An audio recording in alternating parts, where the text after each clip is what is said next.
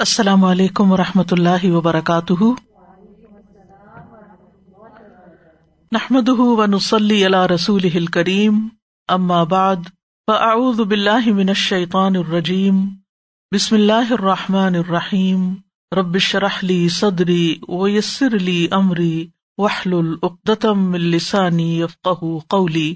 آج ہم ان شاء اللہ صورت النساء کی آیت نمبر بارہ سے شروع کریں گے۔ اعوذ باللہ من الشیطان الرجیم بسم اللہ الرحمن الرحیم وَلَكُمْ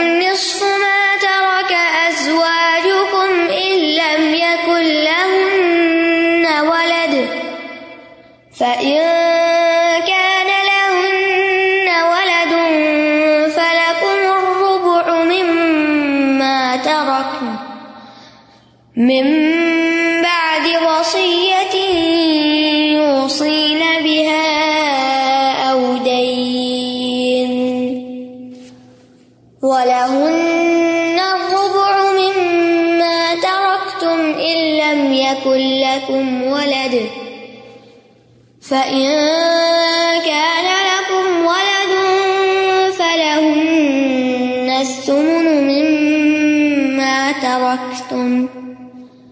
من بعد وصية توصون بها أو دين. وإن كان رجل كلالة أو امرأة أو امرأة وله أخ أو أخت، فلكل واحد، فلكل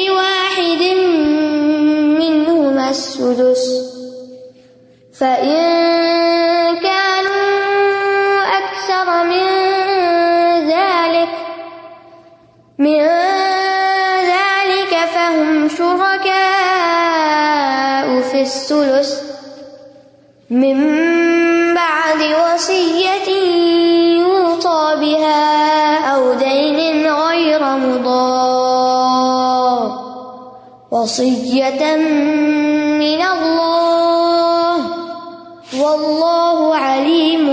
حلیم اور اگر تمہاری بیویاں صاحب اولاد نہ ہو تو ان کے ترکے میں تمہارے لیے آدھا حصہ ہوگا۔ پھر اگر ان کی اولاد ہو، تو تمہارے لیے ان کے ترکے میں سے چوتھا حصہ ہوگا۔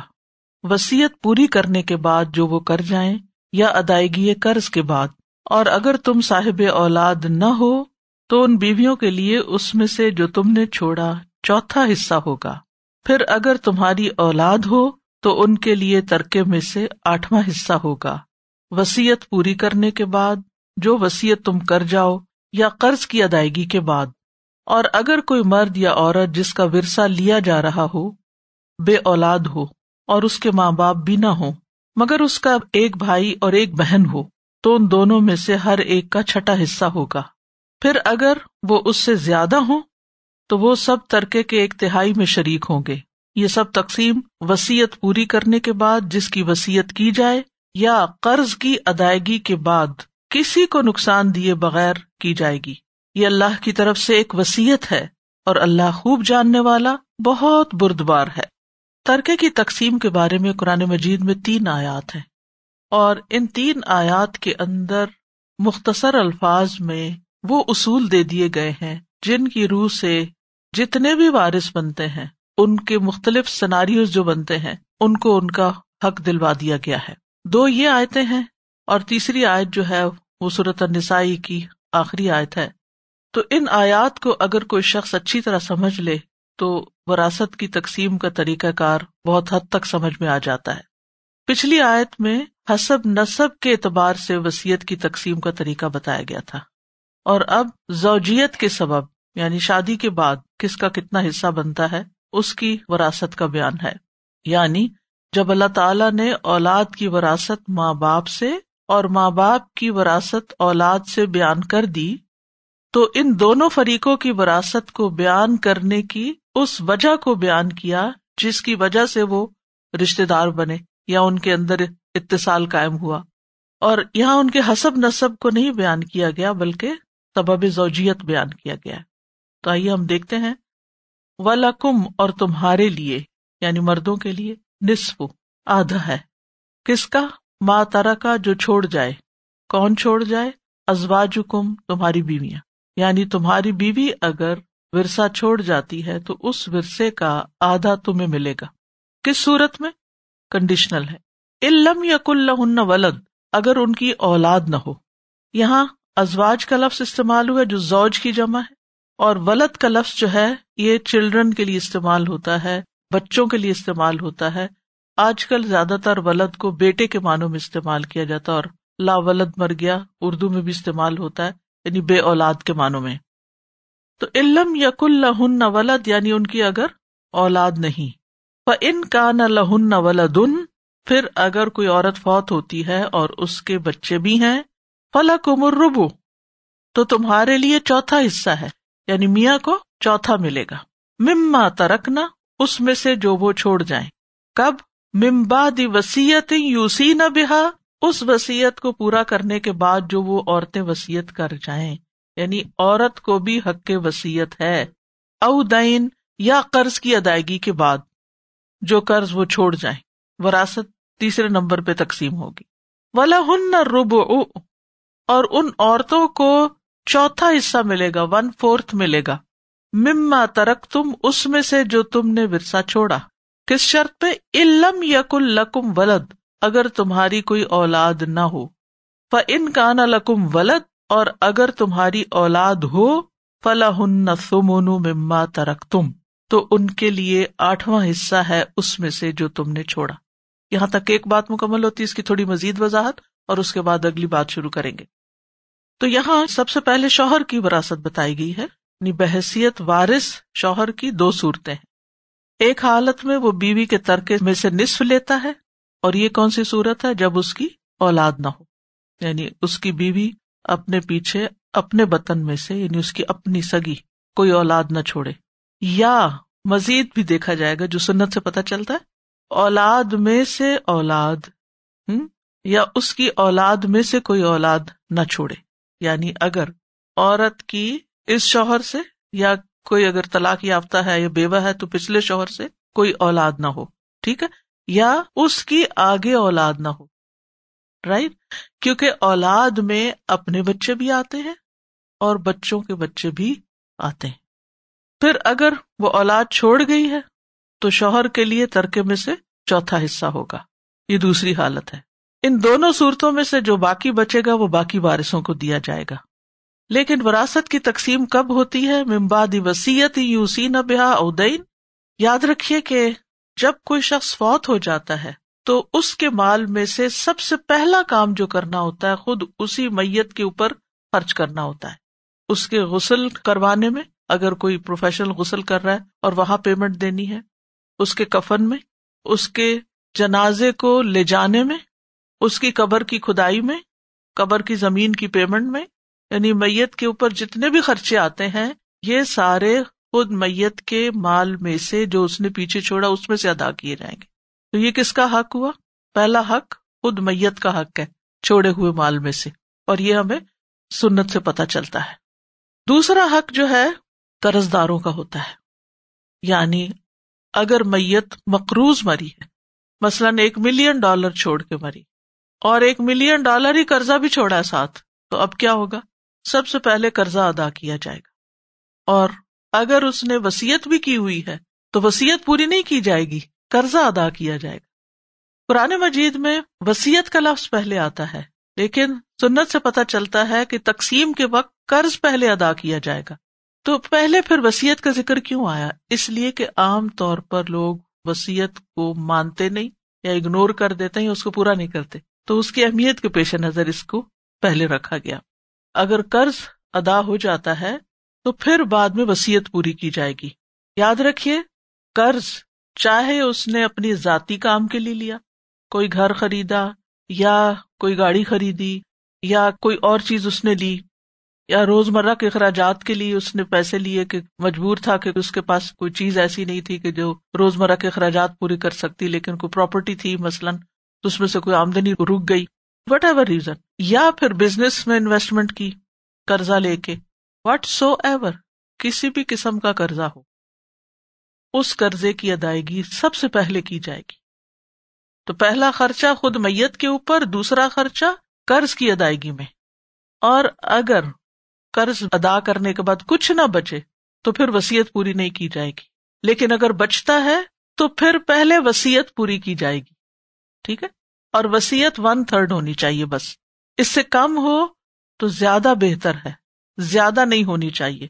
اگر اولاد غنی ہے، مثلاً کھاتے پیتے ہیں بچے، تو ون تھرڈ وسیعت کر سکتا ہے۔ لیکن اگر اولاد ہی فقیر ہے، تو پھر ون تھرڈ بھی نہیں کرنی چاہیے۔ ون فورتھ یا ون ففتھ ابن عباس کے بارے میں کہا جاتا ہے کہ وہ کہتے تھے کہ ہمیں ون فورتھ زیادہ پسند ہے اور ون ففتھ اس سے بھی زیادہ، کیونکہ نبی صلی اللہ علیہ وسلم اور اللہ سبحان تعالیٰ نے غنیمت کے مال میں سے اپنا پانچواں حصہ رکھا ہے۔ تو اگر پانچواں حصہ ہو تو وہ زیادہ پسندیدہ ہے۔ لیکن اگر یہ کہ سب بچوں کے پاس بھی ہے تو انسان چاہتا ہے میرے پیچھے صدقہ جاری ہو اور میں کسی اچھے کام میں لگا جاؤں تو بس میکسیمم لمٹ کیا ہے؟ ون تھرڈ اس سے زیادہ نہیں کر سکتے۔ اس کے بعد یعنی میت کے اوپر خرچ، قرض کی ادائیگی وسیعت کے پورے کرنے کے بعد وارسوں میں تقسیم ہوگا۔ اچھا ہمارے یہاں کیا طریقہ کار ہے؟ وارث پہلے سے تیار بیٹھے ہوتے ہیں، یہ تو میرا ہے۔ اور بیٹھ کے پہلے حساب کتاب کرتے یہ اس کو جائے گا اس کو جائے گا۔ بھائی، میت کا سب سے پہلے سوچو، جب تک قرضہ ادا نہیں ہوتا، کسی وارث کو ایک پائی بھی نہیں ملے گی۔ یہ اللہ کا قانون ہے۔ یہ کسی بندے کا بنایا ہوا نہیں ہے۔ اور اگر وارث اس کے اوپر عمل نہیں کرتے، تو وارث گناگار ہوں گے۔ میت شاید چھٹ جائے، کیونکہ اس نے تو اپنے پیچھے مال چھوڑا تھا، جس سے ادائیگی ہو سکتی تھی۔ لیکن وارسوں نے اپنا فائدہ سوچا کہ ہمیں کیا ملے گا، اور میت کو بھول گئے۔ تو یہ بھی پکڑے جائیں گے کہ انہوں نے کیوں نہیں ادائیگی کی۔ وہ ان کا نہ رجول یو رسو کلالتن اور اگر کوئی مرد پوت ہو جائے، جس کی وراثت تقسیم کی جا رہی یو رس مجول ہے۔ کلالتن وہ کلالہ ہے۔ کلالہ وہ شخص ہوتا ہے جس کے نہ والدین ہو نہ دادا دادی ہو نہ اولاد ہو، نہ پوتے پوتیاں ہو نہ اوپر کوئی، نہ نیچے کوئی۔ اگر انسان کو یعنی کہ جیسے کہ ایک ہیومن باڈی ہے، تو اگر ہم سمجھے کہ ایک سر ہے ہمارا اور ایک پاؤں ہے اور ایک ہمارے بازو، تو رشتے داروں کو بھی یوں تقسیم کیا جا سکتا ہے۔ سر کو آپ سمجھے کہ والدین اوپر والے اور پاؤں کی طرف یعنی اولاد اور اولاد کی اولاد وغیرہ، اور بازو جو ہے وہ بہن بھائی۔ ٹھیک ہے؟ اب نہ سر ہے نہ پیر ہے یعنی نہ والدین ہے نہ والدین کے والدین ہے نہ اولاد ہے، نہ اولاد کی اولاد ہے، کوئی بھی نہیں ہے۔ اور کیا ہے؟ و لہو اخن او اختن بازو ہے ایک بھائی ہے یا ایک بہن ہے۔ فلی کل واحد منہما سدس۔ تو ان میں سے ہر ایک کو چھٹا حصہ ملے گا۔ یعنی ایک کی صورت میں چھٹا۔ ان کانو اکثر منظال کا لیکن اگر وہ اس سے زیادہ ہوں فہم شرکا افلف تو وہ ون تھرڈ میں شریک ہوں گے۔ یعنی ون تھرڈ مال جو میت کا بچے گا، اس میں سب بہن بھائیوں کو برابر کا پھر دے دیا جائے گا۔ اب یہ تھوڑی سی اس کی مزید وضاحت ہے۔ یہ جو کلال ہے، کلالہ کا لفظ کلل سے ہے۔ کلل کہتے تھک جانا۔ گویا اس شخص تک پہنچتے پہنچتے سلسلہ نصب تھک گیا، آگے اولاد نہیں ہوئی، بس آگے نہیں چل سکا۔ جیسے کوئی بندہ چلتے چلتے تھک جائے اور بیٹھ جائے، آگے نہ جائے۔ سلسلہ ہی ختم، سفر ختم۔ تو یہاں بھی نصب چلتے چلتے تھک گیا، بس آگے اولاد نہیں ہوئی، سلسلہ ختم۔ لیکن کلالہ شخص کے وارث پھر اس کے بہن بھائی بنتے ہیں۔ ٹھیک ہے؟ اور یہاں جو بھائی بہنیں بیان کیے گئے ہیں، یہ ماں کی طرف سے لگنے والے بھائی بہنیں ہیں۔ باپ کی طرف سے جو ہے وہ سورت النساء کے آخری والی آیت میں آئے گا۔ ٹھیک ہے؟ تو اخن اور اختن کا مطلب کیا ہے کہ صرف ماں کی طرف سے بھائی یا بہن ہو تو فوت ہونے والا جو کچھ چھوڑ گیا ہے، اس میں سے ہر ایک کے لیے چھٹا حصہ ہوگا۔ اس میں مرد کو عورت پر برتری نہیں۔ ٹھیک ہے؟ یعنی دونوں کو چھٹا ملے گا۔ کیونکہ وہ میت کے ساتھ تعلق رکھنے میں برابری پر ہیں۔ اور وہ کیا ہے؟ میت کا خالص مونس ہونا۔ کیونکہ ان کا تعلق ماں کی طرف سے۔ بہن بھائی اگر ایک سے زیادہ ہو تو ان کا حصہ کتنا ہوگا؟ پن کا انو اکثر ذالک، تو پھر ایک تہائی میں سب شریک ہوں گے۔ یعنی ایک تہائی نکال کے اور اس کو سب پر برابر تقسیم کر دیا جائے گا۔ مردوں، عورتوں، لڑکیوں، لڑکوں، دونوں کو برابر دیا جائے گا۔ اور باقی مال اصحاب الفروز اور وہ میں سے جو اسبات ہیں، ان کو دیا جائے گا۔ اور ماں کی طرف سے لگنے والے بہن بھائیوں کی دو حالتیں ہو گئی ایک ہے ایک اور دوسری میں ایک سے زیادہ۔ ٹھیک۔ یہاں بھی وہی قاعدہ ممباد وسیعت یوسا بحا اودین غیر مدار۔ وسیعت پوری کرنے کے بعد جس کی وسیعت کی گئی، یا قرض کی ادائیگی کے بعد بغیر کوئی نقصان پہنچائے۔ غیر مدار۔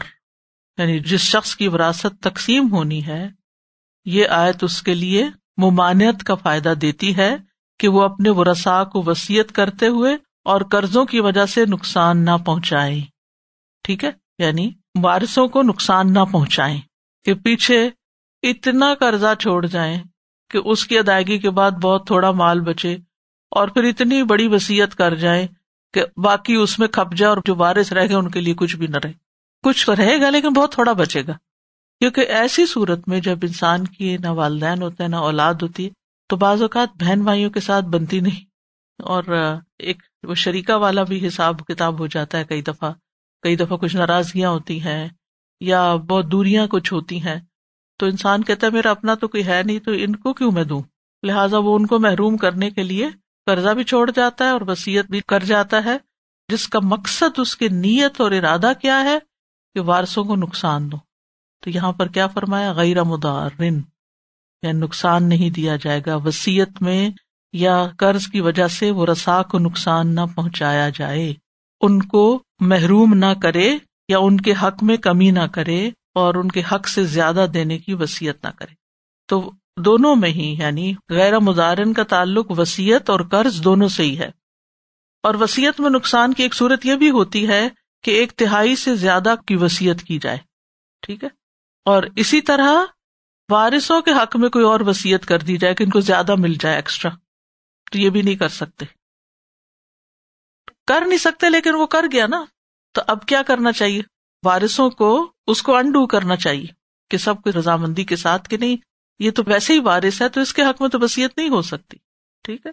پھر اسی طرح یہ ہے کہ بعض اوقات محض وارثوں کا حق تلف کرنے کے لیے مرنے والا اپنے ذمے کسی ایسے قرضے کا اعتراف کرے جو ہے ہی نہیں۔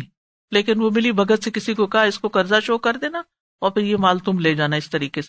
ویسے تو تمہیں ملے گا نہیں۔ یعنی پس پردہ بھی کوئی اس قسم کی ڈیلنگ نہ ہو کسی کے ساتھ کہ کوئی دھوکے سے مال لے جائے اور وارث محروم رہ جائے۔ غیر مدارن کا مطلب ہے وارثوں کو نقصان نہ دیا جائے۔ وسیعت من اللہ، یہ اللہ کی طرف سے وسیعت ہے۔ وسیعت کا کیا مطلب ہوتا ہے؟ تاکیدی حکم۔ یعنی جب کوئی فوت ہو جائے تو مال کی تقسیم کرنا ضروری ہے اور ان قاعدوں کے مطابق تقسیم کرنا ضروری ہے جو اللہ تعالیٰ نے تم پر لازم کیے ہیں۔ و اللہ علیم حلیم اور اللہ تعالیٰ بہت علم والا ہے، بہت علم والا ہے۔ یعنی اللہ تعالیٰ ہر چیز کو جانتا ہے، تمہارے دلوں کے خیالات تک کو جانتا ہے۔ تمہاری چھپی ہوئی حرکتوں کو جانتا ہے۔ اور اللہ تعالیٰ اس لحاظ سے بھی علیم ہے کہ اس کو پتا تھا کہ کون کتنا حقدار ہے، کس کو کتنا ملنا چاہیے۔ یہ حصے اللہ نے مقرر کیے ہیں، ان میں کمی بیشی نہیں کی جا سکتی۔ اپنی طرف سے یہ سوچ کے کہ فلاں شخص زیادہ غریب ہے، اس کو زیادہ دے دو، فلاں زیادہ مستحق ہے، اس کو زیادہ دے دو۔ اس کو کیا ضرورت ہے لینے کی؟ بیٹیوں کو کیوں دینا؟ اور خاص طور پر آپ دیکھیں، گولڈ وغیرہ تو بچیوں کو کچھ نہ کچھ دے ہی دیا جاتا ہے، لیکن اگر زرعی زمینیں ہوں یا پراپرٹیز ہوں یا مشترکہ زمینیں ہوں، تو اس میں تو ہمارے یہاں عمومی طور پر بہت زیادہ ظلم کیا جاتا ہے کہ بچیوں کا حصہ نہیں نکالا جاتا وہ کسی نہ کسی طرح زبردستی معاف کرا دیا جاتا ہے۔ تو بہرحال یہ اللہ سبحان تعالیٰ کی طرف سے جو تاکیدی حکم ہے، اس پر عمل کرنا چاہیے اور انسان کو زندگی میں ہی موت کی تیاری کر لینی چاہیے۔ جیسے ہم شادی کی تیاریاں کرتے ہیں اور کئی قسم کی پڑھائی کی تیاریاں کرتے ہیں، کیا پڑھنا ہے، کیا کر زندگی کے ہر کام کی پلاننگ کر رہے ہوتے تو موت کی بھی پلاننگ کرنی چاہیے کہ جب میں فوت ہوں تو میرے پیچھے میرا کفن دفن، اس کا خرچہ ہے کہ نہیں، قبر کی زمین کے پیسے ہیں یا نہیں۔ تو ان چیزوں کے لیے بھی سیونگ کرنی چاہیے تاکہ وارثوں کے اوپر بلا وجہ کا بوجھ نہ پڑے۔ کہ آپ اتنے پیسے چھوڑ ہی نہیں رہے جتنا آپ کا خرچہ ہو گیا۔ تو وہ الٹا پھر انہیں کے اوپر آ جائے گا۔ جو لینے والے تھے ان کو دینے پڑ رہے ہیں۔ پھر اسی طرح یہ کہ اگر کوئی وسیعت کرنی ہے تو اس کو لکھ کے رکھنا چاہیے۔ کیونکہ رسول اللہ صلی اللہ علیہ وسلم نے فرمایا، جو مسلمان وسیعت کرنا چاہتا ہے، وہ دو راتیں بھی نہ گزارے اللہ یہ کہ اس کے پاس وسیعت لکھی ہوئی ہو۔ اسی طرح پھر اولاد کی سب سے بڑی ذمہ داری عائد ہوتی ہے کہ وہ والدین کی وسیعت کو پورا کریں اور ان کیس اگر اولاد نہیں ہے اور بیٹا فوت ہو گیا ہے تو والدین کی ذمہ داری بنتی ہے۔ یعنی اگر اولاد چھوٹی ہے اور والدین زندہ ہے تو والدین کی ذمہ داری بنتی ہے کہ وہ وسیعت کو پورا کریں یا قرضہ ہے تو اس کو ادا کریں۔ اس کی فکر کریں۔ پھر اسی طرح یہ کہ بچے کی وسیعت کو بھی پورا کیا جائے گا۔ یعنی اگر کسی نابالغ بچے نے کوئی وسیعت کی ہے اور وہ فوت ہو گیا، بعض اوقات آپ دیکھیں جیسے بچوں کو کینسر ہو جاتا ہے یا کچھ ڈاکٹر کہہ دیتے ہیں کہ بس اب یہ چند دن کا ہی مہمان ہے اور اس کے پاس کچھ ہے اور تھوڑا ہوش آواز میں بھی ہے، تو اپنے لیے اگر وسیعت کرے گا تو یہ سوچ کے نہیں چھوڑ دیا جائے گا کہ یہ تو بچہ ہی ہے، اس کی وسیعت کو کیا کرنا۔ تو وسیعت کے لیے یاد رکھیے کہ ون تھرڈ سے زیادہ نہ ہو، کسی وارث کے حق میں نہ ہو۔ پھر اسی طرح یہ ہے کہ ضرورت مند وارث سے فرار حاصل کرنے کے لیے نہ ہو، کل مال کی وسیعت قتل نہیں کر سکتے۔ سعد کی جب نبی صلی اللہ علیہ وسلم نے بیماری میں عادت کی تو انہوں نے کہا، میں اپنا سارا مال وسیعت کر جاؤں، کیونکہ میری تو پیچھے ایک بیٹی ہی ہے۔ تو آپ نے فرمایا کہ نہیں، مال ہمارے پاس ہے، لیکن یہ اللہ تعالی کی امانت ہے۔ اور سفیان سوری کہتے ہیں کہ جس نے تہائی حصے کی وسیعت کی، گویا کہ اس نے کچھ نہیں چھوڑا اور اس کا تہائی مال سے زیادہ کی وسیعت کرنا جائز نہیں۔ تو یہ ہمارا مال ہمارا ہے، لیکن ہمارا نہیں بھی ہے۔ یہ اللہ کی امانت ہے ہمارے پاس۔ قیامت کے دن جو سوال ہوں گے مال کے بارے میں، وہ اس بارے میں بھی ہوگا کہ کہاں سے آیا اور پھر کہاں لگایا۔ صرف زندگی میں نہیں، کہاں لگایا، مرنے کے بعد بھی کہاں لگے گا، کس کو جانا چاہیے اور کیسے جائے گا، اس کی بھی پلاننگ ہونی چاہیے۔ ایک خیال ہے استاذہ جی آپ نے کہا کہ مرنے والے کے اپنی ذاتی مال میں سے اس کی میت کے اخراجات ہوں۔ تو عام طور پہ زندگی میں ہم بیویاں شوہروں کا میں ہوتا ہے نا نان نف کا سارا کچھ تو وہ پرووائڈ کر رہے ہوتے تو میت اگر بیوی فوت ہو جائے تو شوہر خوش دلی سے کرنا چاہے تو کر سکتا ہے۔ اوکے کیونکہ بہرحال بیوی کا مال اس کو ملنے ہی والا ہے تو اگر اس نے کیا بھی احسان تو کر سکتے ایک دوسرے پر لیکن اگر بیوی کچھ بھی نہیں چھوڑ رہی تو پھر ظاہر ہے کہ اس کو کرنا ہی ہوگا۔ اسی سے ریلیٹڈ یہ کہ ٹھیک ہے اگر کسی مرد کی ڈیتھ ہوتی ہے اور انہیں کے بہن بھائی یا ان کی فیملی میں سے کوئی کر دیتا ہے بجائے اس کے ٹو ایکسس ہز ویلتھ کیونکہ میت کے اخراجات فوراً دینے ہوتے ہیں نا۔ اور جتنی دیر میں فیملی ساری وراثت کے معاملات کے لیے اکٹھی ہوتی ہے وہ دیر ہو چکی ہوتی ہے۔ تو اگر اس طرح کر دیا جائے تو از دیٹ اوکے بالکل وہ تو جو قریبی رشتے دار ہوگا اس کے مال کی لک آفٹر کرنے والا وہ اس کے ذمہ دار ہوگا۔ السلام علیکم۔ استاذہ جی کئی دفعہ یہ ہوتا ہے کہ بچہ نہیں ہے تو لوگ پال لیتے ہیں۔ اس کے لیے وسیعت ہے بس وہ اچھا۔ نہیں ہو سکتا۔ کچھ لوگ استاذہ جی یہاں پہ نا اخراجات بہت زیادہ ہیں۔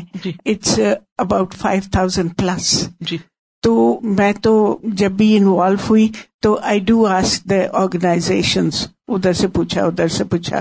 اللہ کا شکر ہے ہو جائے اگر میت مال چھوڑ کے فوت ہو رہی ہے تو پھر مانگنے کی ضرورت نہیں پھر نہیں مانگنا چاہیے۔ پھر اس کے اندر سے ہی اس کا دینا چاہیے۔ جی. اور اگر وہ غریب ہے نہیں کر سکا ہینڈ ٹو ماؤتھ ہے تو پھر ظاہر ہے سارے مسلمانوں کی ذمہ داری بنتی۔ دل کا حدود اللہ ہی و میت اللہ و رسول یدخل جنات تجری من تحت حل انہار خالدین فیحا وذالک الفوز العظیم۔ یہ اللہ کی حدود ہیں اور جو کوئی اللہ اور اس کے رسول کی اطاعت کرے گا وہ اسے ایسے باغات میں داخل کرے گا جن کے نیچے سے نہریں بہتی ہیں۔ وہ ان میں ہمیشہ رہنے والے ہیں اور یہ بہت بڑی کامیابی ہے۔ تل کا حدود اللہ، حدود حد کی جمع ہے۔ یہ باؤنڈریز ہیں۔ اور باؤنڈری کیا ہوتی ہے؟ الگ کرتی ہے ایک شخص کی ملکیت کو دوسرے کی ملکیت سے۔ یعنی یہ مقررہ حصے اور ان کی مقدار جو اللہ تعالیٰ نے مقرر کیے ہیں، یہ اللہ تعالیٰ کی حدود ہے یعنی اللہ تعالیٰ نے تقسیم کر دیا ڈیوائڈ کر دیا۔ اور جہاں تک جس کی لمٹ ہے، اس کو اس کے اندر ہی رہنا چاہیے۔ حدود کو پھلانگنا نہیں چاہیے۔ اپنے حصے سے زیادہ ڈیمانڈ نہیں کرنی چاہیے۔ کسی اور کے حصے پر قبضہ نہیں کرنا چاہیے۔ یعنی وراثت کی تقسیم اللہ کی حدود ہے ومت اللہ و رسول ید خل جنات۔ اور جو اللہ اور اس کے رسول کی اطاعت کرے گا، اللہ تعالیٰ اس کو باغوں میں داخل کرے گا یعنی جنت کے باغوں میں داخل کرے گا، جن کے درختوں کے نیچے کئی نہریں بہتی ہیں۔ من تحت حل انہار یعنی ان کے مکانوں اور درختوں اور باغوں کے نیچے۔ جنات ان تجری من تحت ہا ہا کی ضمیر جو ہے، یہ جا رہی ہے جنات کی طرف، ٹھیک ہے؟ اور جنت کس کو کہتے ہیں؟ باغ کو کہتے ہیں۔ یعنی باغ کے نیچے بیچوں بیچ نہریں بہ رہی ہوں گی۔ درخت اور پانی دونوں ساتھ ساتھ ہوں گے۔ خالدین افیحا جمع کسی کا استعمال کیا گیا۔ اگلی آیت میں سنگولر آئے گا۔ فرق یاد رکھیے۔ اس میں ہمیشہ رہنے والے یعنی جمع کسی کا استعمال کیا گیا کہ جنت والے ایک دوسرے سے ملاقات بھی کریں گے اور اکٹھے بھی ہوں گے اور خوشیوں کو شیئر بھی کریں گے۔ لیکن اس کے برعکس جو جہنم والے ہیں، ان میں سے ہر ایک کو اپنی مصیبت پڑی ہوئی ہوگی۔ ودال کل فوز العظیم اور یہ بہت بڑی کامیابی ہے۔ یعنی جو لوگ اللہ اور اس کے رسول کی اطاعت کرتے ہیں انہیں کے لیے بے مثال کامیابی ہے، ہر ایک کے لیے نہیں۔ بعض اوقات ان حدود کی پابندی کرنا ہمیں مشکل لگتا ہے۔ ہم اپنی عقل سے سوچنے لگتے ہیں۔ نہیں، اس کو یہ ملنا چاہیے، اس کو کچھ نہیں کہنا چاہیے، یہ بہت ہرٹ ہے ہسبینڈ کی ڈیتھ ہو گئی ہے، اس کو نہ چھیڑو۔ والدین بہت ہرٹ ہیں، ان کو کچھ نہ کہو، فلاں کو کچھ نہ کہو، رشتے خراب ہو جائیں گے۔ کوئی حق بات کرتا ہی نہیں اور اس طرح حقداروں کے حق مارے جاتے ہیں اور میت کو الگ تکلیف پہنچاتے ہیں۔ تو جو اللہ تعالیٰ کے ان احکامات کی پیروی کرے گا جیسے کہا گیا ویسے کرے گا، تو اس کا ریوارڈ بہت بڑا ہے۔ دنیا میں بھی امن سے رہے گا، وقتی طور پہ مشکلات ہوں گی، لیکن آخرت میں اس کو باغ ملیں گی، خوبصورت جنتیں ملیں گی، کامیابی سے ہم کنار ہوگا۔ لیکن اگر نہیں مانا وہ میں یا اللہ و رسول و یتا حدود ید خل ہنارن خالدن فیحا ولہ اداب مہین اور جو کوئی اللہ اور اس کے رسول کی نافرمانی کرے گا اور اس کی حدود سے تجاوز کرے گا، وہ اسے آگ میں داخل کرے گا۔ جس میں وہ ہمیشہ رہنے والا ہے اور اس کے لیے رسوا کرنے والا عذاب ہے۔ یہ اس کے بالکل برعکس ہے۔ یعنی جو اللہ کی ان حدود کی پابندی نہیں کریں گے، مال صحیح تقسیم نہیں کریں گے، صحیح حکم نہیں مانیں گے تو پھر آگے آگ ہے۔ اور اس میں آپ دیکھیے کہ یہ جو آگ ہے، اس میں خل نارن خالدن فیحا خالدینا نہیں۔ اگر جب جانم میں بہت اکثریت ہوگی لوگوں کی لیکن ان میں سے کوئی کسی سے ملاقات نہیں کرے گا، کوئی کسی کا حال نہیں پوچھے گا۔ ہر ایک کو اپنی ایسی مصیبت پڑی ہوئی ہوگی کہ اس کو نہیں پرواہ ہوگی کون کہاں ہے اور کون نہیں۔ اس کو ہوگا کہ میرے ساتھ کیا ہو رہا ہے، میں اس مصیبت سے کیسے نکلوں؟ اور اس کے ساتھ ساتھ ولا عذاب مہین اس کو بےزت کرنے والا عذاب ہوگا، رسوا کرنے والا عذاب ہوگا۔ کیوں؟ اس لیے کہ اس نے اللہ سبحان تعالیٰ کے فیصلے کو تبدیل کیا تھا۔ اس نے اللہ کی نافرمانی کی تھی۔ دیکھیے آپ کی اگر کوئی بات نہ مانے تو آپ کیسے محسوس کرتے؟ وائلیٹڈ انسلٹیڈ ٹھیک ہے؟ تو جو اللہ سبحان تعالیٰ کے احکامات کو ریگارڈ نہیں کرتا، اس کو ویلو نہیں کرتا، اس کی پرواہ نہیں کرتا، تو پھر اللہ سبحان تعالیٰ اس کو رسوا کرے گا۔ کیونکہ اس نے اللہ کے دین کو عزت نہیں دی۔ جب ہم ان احکامات کو مانتے ہیں تو اپنی خواہشات کو پیچھے چھوڑتے ہیں اور اللہ کے حکم کو مان کر چاہے ہماری مرضی کے خلاف ہو، چاہے ہمیں لگے کہ یہ شاید جاتی ہو رہی ہے کسی کے ساتھ، نہیں۔ جو اللہ کا حکم ہے، وہ اللہ کا حکم ہے۔ سب سے آگے اس کو رکھو۔ نہ میرا، نہ تیرا۔ نہ اس کا، نہ اس کا۔ جس کو اللہ نے دیا، بس اسی کا۔ اپنی مرضی سے تقسیم مت کرو۔ جیسے اللہ نے کی ہے، ویسے کرو۔ تو عزت ملے گی، تو درجے ملیں گے، ورنہ رسوائی ملے گی۔ اور پھر آپ دیکھیے کہ یہاں پر جس چیز سے ڈرایا گیا ہے وہ غیر منصفانہ تقسیم ہے دراصل۔ جس میں بیٹیوں کو محروم کر دینا یا وارثوں کے حق میں وسیعت کر کے ان کو زیادہ دلوا دینا، تو حقداروں کے حق کو مارنے پر نبی صلی اللہ علیہ وسلم نے بھی سخت ناراضگی کا اظہار کیا۔ عمران بن حسین کہتے ہیں کہ ایک آدمی نے مرتے وقت اپنے چھ کے چھ غلام آزاد کر دیے بیمار ہوا نا، لگا کہ مرنے لگا اس نے کیا کیا کہ وارسوں کو کچھ نہ ملے، چلو تم چھٹی کرو، آزاد ہو تم، ثواب کما رہا ہوں میں۔ اس کے پاس اس کے علاوہ کوئی مال نہیں تھا۔ نبی صلی اللہ علیہ وسلم کو یہ بات پہنچی تو آپ سخت ناراض ہوئے۔ فرمایا، میں نے ارادہ کیا کہ اس کی نماز جنازہ نہ پڑھاؤں۔ اس نے اتنا بڑا جرم کیا ہے۔ تو ہم سب کو اپنے آخری عمل کی فکر ہونی چاہیے کہ ہم کیا وسیعتیں کر رہے ہیں، کیا قرضے چھوڑ رہے ہیں اور کیا وارثوں کے لیے چھوڑ کے جا رہے ہیں۔ انس رضی اللہ عنہ سے مربی ہے کہ رسول اللہ صلی اللہ علیہ وسلم نے فرمایا، کسی شخص پر اس وقت تک تعجب نہ کیا کرو۔ کہ یہ بڑا نیک ہے، جب تک یہ نہ دیکھ لو کہ اس کا خاتمہ کس عمل پہ ہو رہا ہے۔ کیونکہ بعض اوقات ایک عمل کرنے والا شخص ساری زندگی یا ایک لمبا عرصہ اپنے نیک امال پہ گزار دیتا ہے کہ اگر اسی حال میں فوت ہو جائے تو جنت میں داخل ہو جائے۔ لیکن پھر اس میں تبدیلی پیدا ہو جاتی ہے اور وہ برے امال کرنے لگتا ہے۔ یعنی زندگی کا ایک بڑا ایسا بڑی نیکیاں کی۔ پھر بیڈ کمپنی مل گئی یا قرآن سنت سے رشتہ تعلق چھوڑ دیا، پھر دنیا میں پڑ گیا، پھر حرام کاریوں میں پڑ گیا، تو پھر اس کا انجام بھی اسی میں ہوا۔ تو وہ جو پچھلے بھی نیک عمل تھے وہ بھی گئے۔ تو اسی طرح ایک اور شخص جو طویل عرصے تک ایسے گناہوں میں مبتلا رہتا ہے کہ اگر اسی حال میں مر جائے تو جہنم میں داخل ہو، لیکن پھر اس میں تبدیلی پیدا ہو جاتی ہے اور وہ نیک عمل کرنے لگ جاتا ہے، تو خاتمہ نیک عمل پہ ہوتا ہے۔